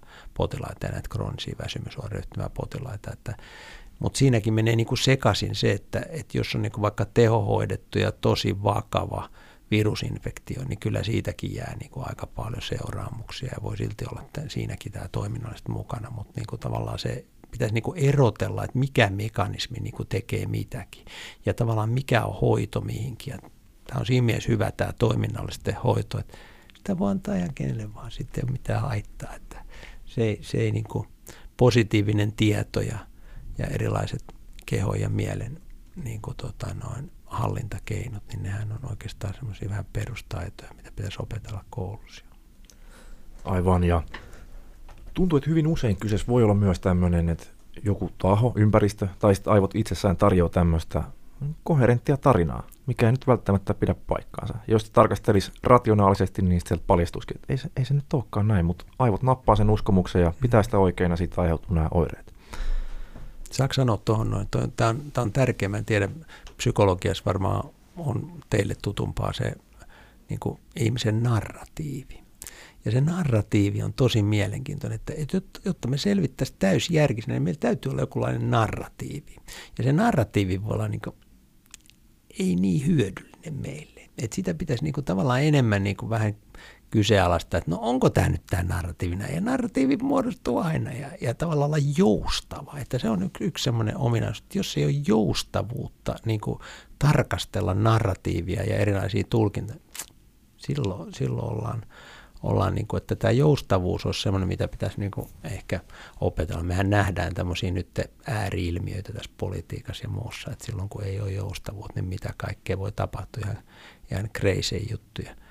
Mutta tämä, tavallaan tämä, nämä tulkinnat on sillä tavalla niin kuin tämmöiset, niin kuin, että nyt jos ajatellaan vaikka niin kuin historiassa, niin onhan täällä ollut niin kuin narratiiveja erilaisia, erilaisista asioista, joissa meillä ei ole tarpeeksi tietoa. Että esimerkiksi vaikka niin kuin auto, autoa kehitettiin, niin silloin oltiin valtava huolissaan kiihtymys, kiiht, kiihtymisvaikutuksista eli elimiin tai ties mistä haittavaikutuksista, että tämäkin on sellaista, niin että mikä ajan myötä muuttuu. Aivan, joo, ja just psykologian kannalta tuo narratiivihan on semmoinen oleellinen, puhutaan vaikka psykososiaalisista hoidoista, mihin siihen keskitytään. Ja mielenkiintoinen kanssa toi autoesimerkki sen suhteen, että tavallaan justiinsa yksilöiden väliset erot ehkä siinä, että miten herkkiä on sitten ottaa nopeita johtopäätöksiä ja kuka taas pystyy suhtautumaan vähän kriittisemmin asioihin. Tärkeä taito. Kyllä, ja sitten voi olla niin, että tähän oikeasti niin me, meillä on niin aivoeroja. Ja niistähän puhutaan että minä, meillä on varmaan semmoinen aika vielä puutteellinen ymmärrys kaikista niistä temperamenttipiirteistä, joita meillä on, tai tämmöisiä reaktiivisuuspiirteitä tai reaktiopiirteitä. Että mä uskoisin niin, että, että, että sieltäkin vielä varmaan aivotutkimus tuo siltä, että jotkut ihmiset on herkempiä humpsahtaa johonkin juttuja, jotkut taas ei. Et me ollaan jokaisen niin kuin, piirteen osalta vähän se kaussin käyrällä, että jokaisella on jotain se kombo on vähän niin kuin, jokaiselle erilainen. Ja si- siihen me myös satsataan tuo toiminnasta eriden puolella. Me yritetään niin kuin löytää se vähän niin kuin se yksilön, yksilön ne, vähän ne piirteetkin, jotka sitten vois joko tukea tai haitata sitä kuntoutumista. Että vähän niin kuin sitä kautta, että kun aika, aika yliedustettuna meillä on se aika vaativa persona, että pitää saada aina sata, sata lasiin, niin silloin jos on paljon kuormaa, niin se ei varmaan onnistu. Miten, kun mainitsit aiemmin lääkityksen, niin sitä voidaan käyttää myös näiden toiminnallisten häiriöiden hoidossa, niin mitä, mitä me lääkitään tavallaan siinä? No silloin, jos tota, noin se, se, se vähän niin kuin noidankehä pyörii, että tavallaan jos, jos ne on syntynyt tämmöisellä niin kuin keskushermoston suojauskoneiston aktiviteetin, ne kehon oireet, ja, ja ne oireet on sitten hälytyskello takaisin sinne, sinne keskushermostoon, että nyt on jotain pielessä, niin sehän pyörii niin kuin tosi voimakkaasti. Ja se ei välttämättä väisty, jos niin kuin tavallaan sit me vaan niin kuin ymmärretään, mistä se johtuu ja pyritään niin kuin tavallaan eri tavalla suhtautuu niihin oireisiin tai muuta. Et kyllä usein tarvitaan tämmöistä oireen mukaista lääkitystä ja, ja meillä on oikeastaan aika vähän niin kuin ihmekin, että, että tosi hyvin niin kuin beta-salpaja toimii. Että me niin kuin tavallaan, kun ajatellaan, että se keskushermosto, miten se niin kuin tavallaan sitten saa sen aikaiseksi sen kehon, sen ylivirittyneisyyden tai jarrut tai mitä se nyt on, se pelkopako toiminnot, niin beta-salpaja pikkusen epäherkistää sitä, tota, no, sitä ääreishermostoa toimii aika monella. Ja ne on aivan ihmeissä, ne ei mitään että miten tämä voi olla näin. Ja silloin se vahvistaa tietysti sitä selitysmallia ja se on niin kuin tavallaan tukee myös sitä niin, että, tota, että nyt tämä, että, että noi puhuu totta, että kyllä se voi olla tämä mekanismi. Ja sitten toinen on niin, että myös tämä ahdistuskoneisto on niin kuin vaikuttaminen, että, että tosi yleensä me kokeillaan, voidaan kokeilla vähän oksatsepaamilla tai benzoilla, että jos se hirveän selvästi niin kuin vaikuttaa siihen niin, että oireet helpotti aivan merkittävästi, sekin on tosi niin kuin semmoinen, että vahvistaa sitä uskomusta, että hei hei, tämä on tämä oikea mekanismi. Ja sitä voi sitten, että tavallaan niin kuin hyödynnetään sitä niin kuin kokonaisvaltaisesti sitä lääkitystäkin tämän ymmärtämisessä. Ja sitten oikeasti osalla on sitten näitä myötävaikuttavia ahdistus, masennus, ihan niin kuin mitä pitää hoitaa niin kuin käypä hoidon mukaisesti, unihäiriöt ja muuta. Et me yritetään hoitaa niin kuin sitä, että että kaikki meidän niin kuin hoidot, ne ei ole niin kuin psyykenhoitoja, vaan ne on oireiden, kroonistuneiden, pitkittyneiden, haittaavien oireiden hoitoa. Mutta keskushermoston kautta ja sitten niiden niin kuin tavallaan välittäjämekanismien niin kuin kautta tapahtuvaa hoitoa. Aivan, ja varmaan tälle hoitoon tulevalle henkilölle hyvin tärkeät nimenomaan, että, että nyt saa jonkun selityksen sille oireille ja tietää, että mistä on kyse, on varmaan vuosia voitu palloilla jo erilaisissa testeissä ja sun muuta. Mutta sitten meidän täytyy siirtyä, meillä on muutama kuuntelijakysymys tässä. Mä aina yhden Joo. vielä sanon. Tuossa on semmoinen tosi mielenkiintoinen, että kun me ollaan paljon hoidettu ihmisiä, niin sitten meillä tulee välillä semmoisia niin ihmeparanemisia.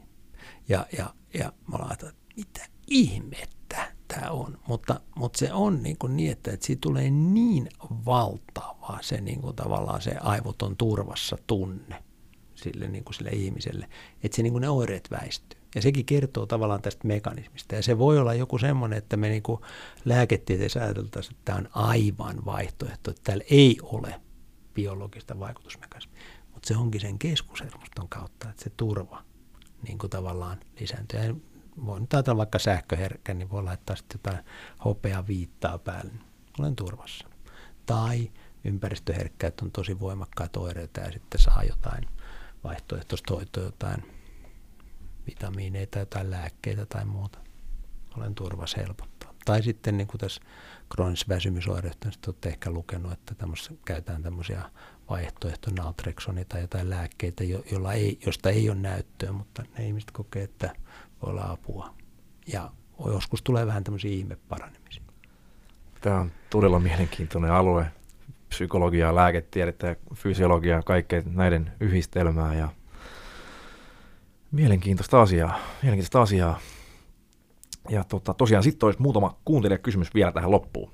Eli ensimmäinen kuuluu, miten suhtautua tilanteessa, jossa, jossa ystävä kertoo saavansa yliherkkyysoireita? No nyt ehkä tällä hetkellä terveydenhuollossa niin tunnistetaan tosi hyvin tämä, tämä ympäristöherkkyys ja pystytään erottamaan siitä sitten astmat ja allergiat paremmin. Aikaisemminhan se oli siltä niin, että, että tutkittiin astmat ja allergiat ja sitten todettiin, että no ei me oikein tiedetä, että sulla on vain yliherkkyysoireita ja jätettiin. Ja nyt tiedetään niin, että siihen ympäristöherkkyyteen on oma hoitonsa, joka on sitten tavallaan se vähän niin kuin tuoksuääni, mikä tahansa tämmöisen aivoherkkyyden, aistiherkkyyden niin kuin vähentäminen. Ja ja kannattaisi hakeutua terveydenhuoltoon, jos se on haittaava. Ja yleensä haittaavaksi voi katsoa semmoinen, että se, se jotenkin rajoittaa elämää. Ja, ja haluaisi päästä siitä eroon. Usein sekin auttaa niin, että jos jotain tiedetään, että on jotain hoitoja, niin, niin silloin hakeudutaan semmoisen piiriin, että pienempikin haitta voi semmoinen, että apua. Ja tästä on nyt niin kuin aika paljon kirjallisuutta on muun muassa työterveyslaitoksen sivuilla, jossa jos kokee niin kuin ympäristöstä voimakkaita oireita, niin sieltä voi lukea. Aivan. Eli tähän vielä oma henkilökohtainen tarkentava kysymys mielenkiinnosta, että ei kannata heti suoraan tuomita sitä, vaan sanoa, että ei tuommoista olemassa, että enemmän käskee hakea tietoa siitä Joo. hoitoa. Kyllä, ja se on niin, että, tota, että just se on niin se mielenkiintoinen varmaan, niin kuin, että onko nämä totta. Ne on ihan totta. Ja kaikki ne fysiologiat tapahtuu. Että niillä ihmisillä on se elimistössä ne reaktiot ja kokemukset, kun ne kokee sitä. Että se ei niinku tavallaan ole se, että niinku tämä ei olisi totta. Se on vaan niinku se, se niinku tavallaan se, että ei uskota, niin se perustuu siihen, että ajatellaan niin, että, että hei, miten sä voit olla noin hyvä kuntoinen tässä, kun sulla on tavallaan sitten sanot, että sulla on krooninen väsymysoireyhtymä ja näyttää niin kuin ihan niin kuin fyysisesti ja henkisesti hyväkuntoiselta. Että niin kuin se diskrepanssi siinä, niin kuin, että miltä ihminen näyttää, mutta kyllä ne kokemukset on niin kuin totta. Ja silloin voidaan, niin kuin koskaan ei saisi niin kuin dissata toisen tuntemusta ja sitä oirekokemusta, vaan että nyt sit, mutta sen, sen, sen hoito voi olla ja tulkinta siitä, mitä se on, niin se, siinä voi tarvitse ammattilaisen apua, jos se on haittaava. Aivan, ja on myös ymmärtänyt, että pahimpia asioita, mitä voi tehdä siinä hoitosuhteessa on nimenomaan, tai hoitosuhteessa tai kaverisuhteessa on, että ensinnäkin tuomitsee ne, sanoo, että ei ne ole mitään, jos se on tämmöinen nimenomaan tuomitseva, syyllistävä. Ja toisaalta myös voi olla paha sit niiden oireiden semmoinen vahvistaminen, että nämä on nyt tosi pahoja oireita.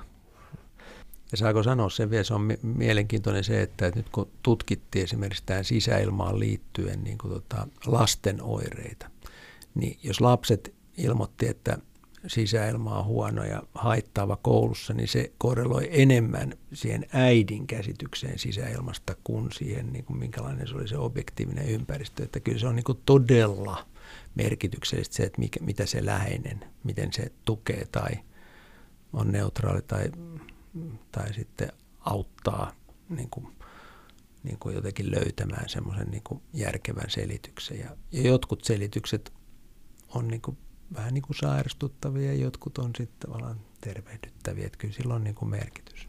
Aivan, aivan. Mielenkiintoinen tämä. Joo, ja tästä edellisessä jaksossakin puhuttiin, kuinka koulumenestykseen tai ADHD-oireiluun voi vaikuttaa opettajan tai vanhempien suhtautuminen lapseen.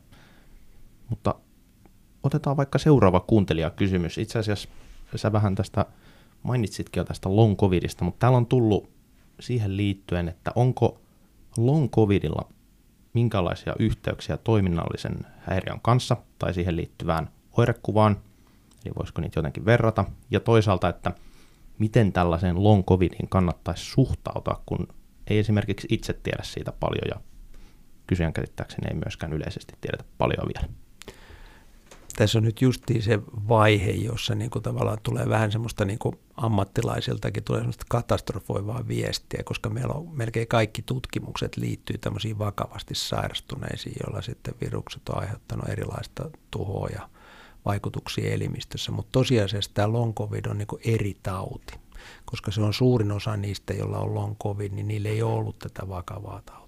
Ja osalle ei ole edes ollut sitä taut, virusta. Sitten kun on tutkittu niitä, niin, niin se oirekuva voi syntyä niin kuin muustakin kuormituksesta. Ja se sopii hirmu hyvin tähän toiminnalliseen mekanismiin. Että joillakin tämä suojauskoneisto käynnistyy ja se on sitten long covid. Mutta sillä voisi olla toinen nimi sitten taas toisessa ajassa. Meillä on ollut toiminnallisia oireita ja häiriöitä maailman sivu ja todennäköisesti niitä on eläimilläkin. Tämä on tosi tota, sinänsä harmillinen asia, miten media usein poimii nämä nimenomaan nämä katastrofitapaukset. Eli se raport, mitä ikinä tehtäisiin tieteessä. Sä et ikinä voisi poimia sitä yhtä henkilöä, joka on siellä jakauman toisessa päässä, joka sitten oireilee näistä, vaan siinä eikä raportoita tietenkin se keskiarvo. Mutta tätä ei tehdä mediassa, koska eihän se ketään kiinnosta. Et suurimmalla osalla tämmöisiä niin kevyitä tauteja tai niin poispäin. Ja tämä näkyy esimerkiksi kattavasti ja mun mielestä hyvin haitallisesti tämmöisessä ylikunto uutisoinnissa liikuntaan liittyen. Itse seuraava kysymys liittyy tähän toin esiin tässä. Ja liikuntatieteellinen näyttö näyttää, että sitä on aika vaikea, tai aika, tosi vaikea saada aikaan liikkumalla. Eli että me vaan harrastat liikaa vaikka kuntosalia tai juoksua tai näiden yhdistelmää, että se on tosi yleisesti ottaen äärimmäisiä määriä, mitä pitää tehdä. Mutta sitten siellä voi olla se yksi, kaksi poloista siellä jakauman toisessa päässä, jotka saa näitä oireita, ja sitten ne tuodaan tietenkin esiin uutisissa. Ja no, ylikuntoon vielä liittyy paljon semmoista, että sekin on hyvin vähän niin kuin uupumus, niin se varmaan menee aika lähelle toiminnallisten häiriöiden itse asiassa kategoriaa. En tiedä meneekö suoraan jopa, koska se on poissulkudiagnoosi ja niin kuin viimeinen asia, mikä selvitetään sieltä ja vaikeasti määriteltävä, vaikeasti hoidettava tila. Niin, niin hyvin mielenkiintoista, niin täällä tuleekin kysymys, että tarvitseeko tai kannattaako, no kannattaako, tiedetään varmaan, mutta kannattaako pelätä ylirasitusta tai burnouttia? Ei kannata pelätä, mutta kyllä sanotaan niin, että, että jos tulee semmoisia oireita, niin se kertoo, se on vähän niin kuin hälytyskello omassa niin kuin tota noin, kehos ja mielessä ja siinä, siinä koneistossa, että, että hei, pitäisikö tässä nyt jotain tehdä. Mutta se, että, että meillä on niin kuin tavallaan tämmöinen, että me aina otetaan sieltä yksi tekijä, joka sitten on se syy, niin se monesti ei ole näin. Ja mä, mä tiedän nyt, kun mä oon niitä, kans niitä yrittänyt ymmärtää sitä, tätä urheiluun liittyvää väsymystä ja meillä on ollut siihen eksperttejä siellä työterveyslaitoksellakin, niin, niin just näin ne sanoo sitä niin, että, että se, sitä ei niin kuin saa oikeastaan koskaan, niin se ei tule pelkästään siitä liikunnasta, että siellä on niin kuin se risukasa ja sitten niin kuin se tavallaan pamahtaa. Ja kyllähän se niin kuin varmaan se ylikuormittunut keho tai semmoinen todella kuormittunut keho, mehän luetaan aika usein niin, että, että niillä on aika paljon flunssia tai on astman tyyppisiä oireita. Että kyllähän se jotain saa aikaiseksi, mutta sitten tavallaan kun siihen tulee jotain muita risuja siihen kasaan, niin sitten humahtaa tämä keskushermoston suojaus päälle. Ja silloinhan se on niin, että se tulkinta on todella haitallinen, jos ajattelee niin, että se on se, on se liikunta. Että mun pitää välttää sitä. Tai se saa sen nosepoleiman. Ei niistä ikinä tule enää liikkujia niistä, että ne menettää kokonaan sen mutta se voi olla ihan väärä misattribuutio, väärä attribuutio, että se ei ole niin kuin se. Ja niihin meillä usein käy näissä toiminnallisissa, että tavallaan se, se, tavallaan se misattribuuti on tosi tärkeä, että niin kuin tavallaan joku oire tai joku rasitus saa niin kuin sen haittamerkityksen ja sitten sit, sit reagoi niin kuin epätarkoituksenmukaisesti niin kuin ihan pienellekin rasittumiseen. Aivan, todella mielenkiintoista. Ja nimenomaan kun tästä paljon puhutaan meilläkin liikuntatieteellisen taustan kautta, mutta tavallaan juuri se, että, että ehkä konkreettisesti vielä kuulijalle, se aivojen virhesignaali, että liikunta on se haittava tekijä ja tavallaan se ylireagoi siihen pieneenkin, kevyenkin liikuntaa aiheuttaa. Mulle on ollut vähän semmoinen, tai meille on ollut semmoinen vähän yllätyskin niin, että, että se ympäristöherkkyys on toiminut niin hyvänä semmoisena teoreettisena mallina niin kuin näissä laajemminkin näissä toiminnallisissa, että siinähän on niin kuin aika selkeä se, että, että se altisteen tai ympäristöolosuhteen niin kuin MISA-attribuutiot tulkitaan, että se on haitallinen. Mutta nyt näissä toiminnallisissa yleensäkin se on vähän niin kuin se oire tai joku muu rasite, joka niin kuin sitten voi olla niin kuin näissä kroonisissa väsymysoireyhtymissä tai muussa. Että se oikeasti se rasittu, rasitus laukaisee sen ja ihan epätarkoituksenmukaisen pienillä tasoilla. Ja jos ei sitä pysty, jos se niin kuin tavallaan sitten vielä laajenee ja pahenee, niin, niin kohta se voi olla, että se tila on semmoinen, että ei pysty kävelemään ja kohta niin kuin on syötettävässä tilassa. Että ajatelkaa, kuinka vakavia nämä voi olla. Ja, ja hyvässä tarkoituksessa keskushermosto yrittää niin kuin suojella, mutta menee ihan, ihan, ihan niin kuin todella niin kuin liialliseksi se suojaaminen. Ja sitten se on se sairaus.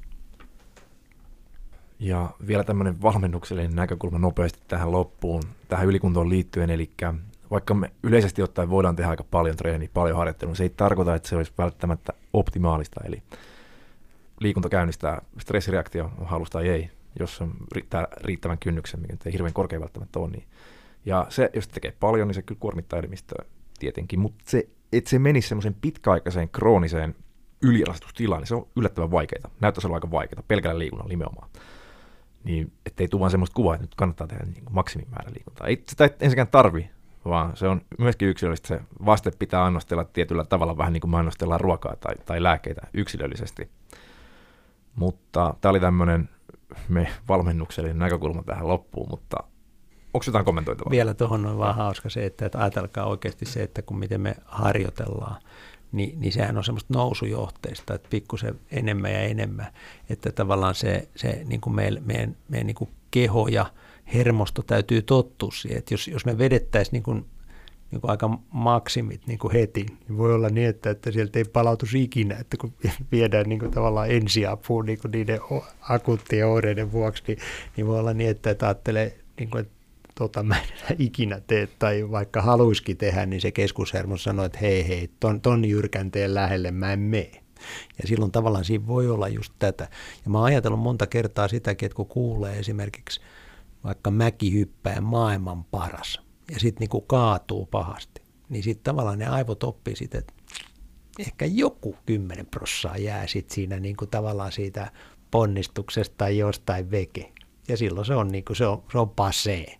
Ja vaikka ei olisi niinku tavallaan tapahtunut mitään, mutta se tavallaan se suojakoneisto sitten niinku on käynnistynyt siinä. Ja silloin tämä on just näin, että se ei ole niinku suhteessa, se ei ole se rasitus, keho, vaan se on se refleksikaariset keskushermoston kautta, joka sitten tavallaan tekee sen, että enpä siedä tai sietokyky heikkenee erilaisille asioille.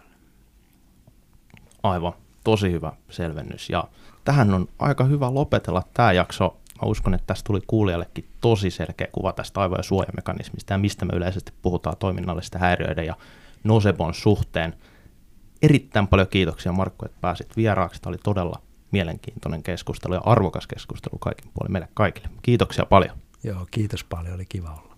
Kiitos erittäin paljon.